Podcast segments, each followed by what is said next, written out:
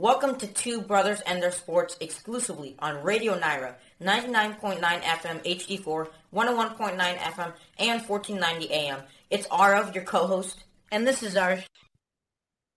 Yeah, and then our next game is the Bengals versus the Chiefs.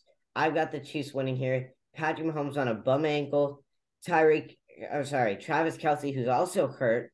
He's also on the injury report. You've got both of those guys banged up, but you still got at least an okay running game. Jerick McKinnon had a great end of season. I feel like he'll be able to run the ball a lot on the. They'll be able to run the ball with the defense having to spread out with Patrick Mahomes passing. Patrick Mahomes will have great methodical drives down the field, even on his ankle. You saw what he did last week too, when he was right, like right when he got hurt. He kept playing. He he didn't get affected too much. His ratings and stats stayed about the same. I feel like he'll be pretty good this game. You might not be able to tell a lot that he's injured, and their defense will be a lot better than the Bills' defense against the Bengals. But I do think this is going to be another high scoring game. But I've got uh, Joe Shiesty losing in the AFC Championship. Okay, I'm gonna have to disagree here. I think that Joe Burrow three and zero oh against the Chiefs. It doesn't matter where Arrowhead, which last year was an Arrowhead in the AFC Championship game. Guess who took it?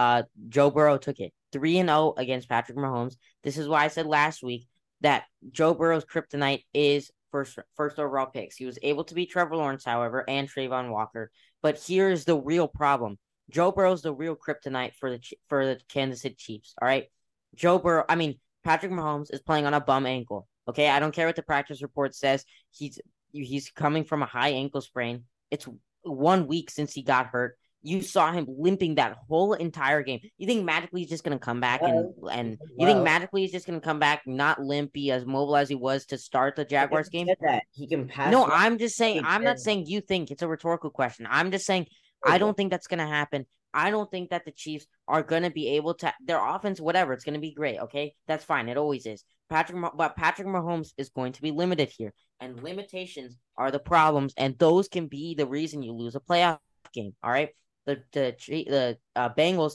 We know there's there's evidence on this. Past two years, the Bengals defense gets dramatically better in the postseason. Dramatically, just it is. It's just better. They held the Bills to 10 points. 10 points. That's crazy. Well, the they're Bills playing now. They're playing the. I don't want to hear anything about the Bills' offense being bad. Okay, the Bills' offense is not bad. I don't want to hear anything about them being hurt. They had everyone there. Josh Allen was horrible. He chose. Why?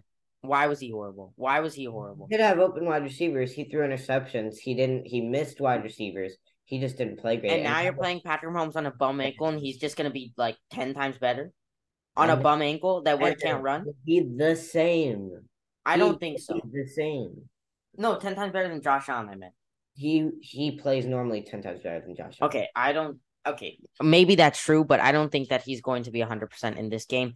Let alone being able to take take on this defense that's just been incredible in the postseason, like, like one of the best defenses in the postseason and and the regular season, whatever. It, we know it's a dramatic shift no matter what.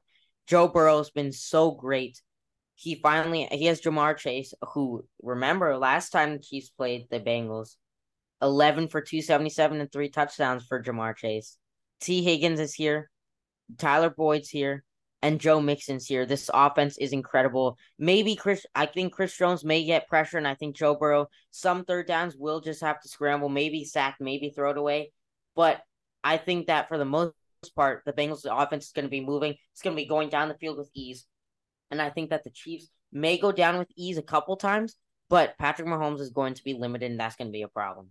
Thanks for listening to Two Brothers in Their Sports. You can also listen on Amazon Echo. Just say, Alexa, play Radio Nyra.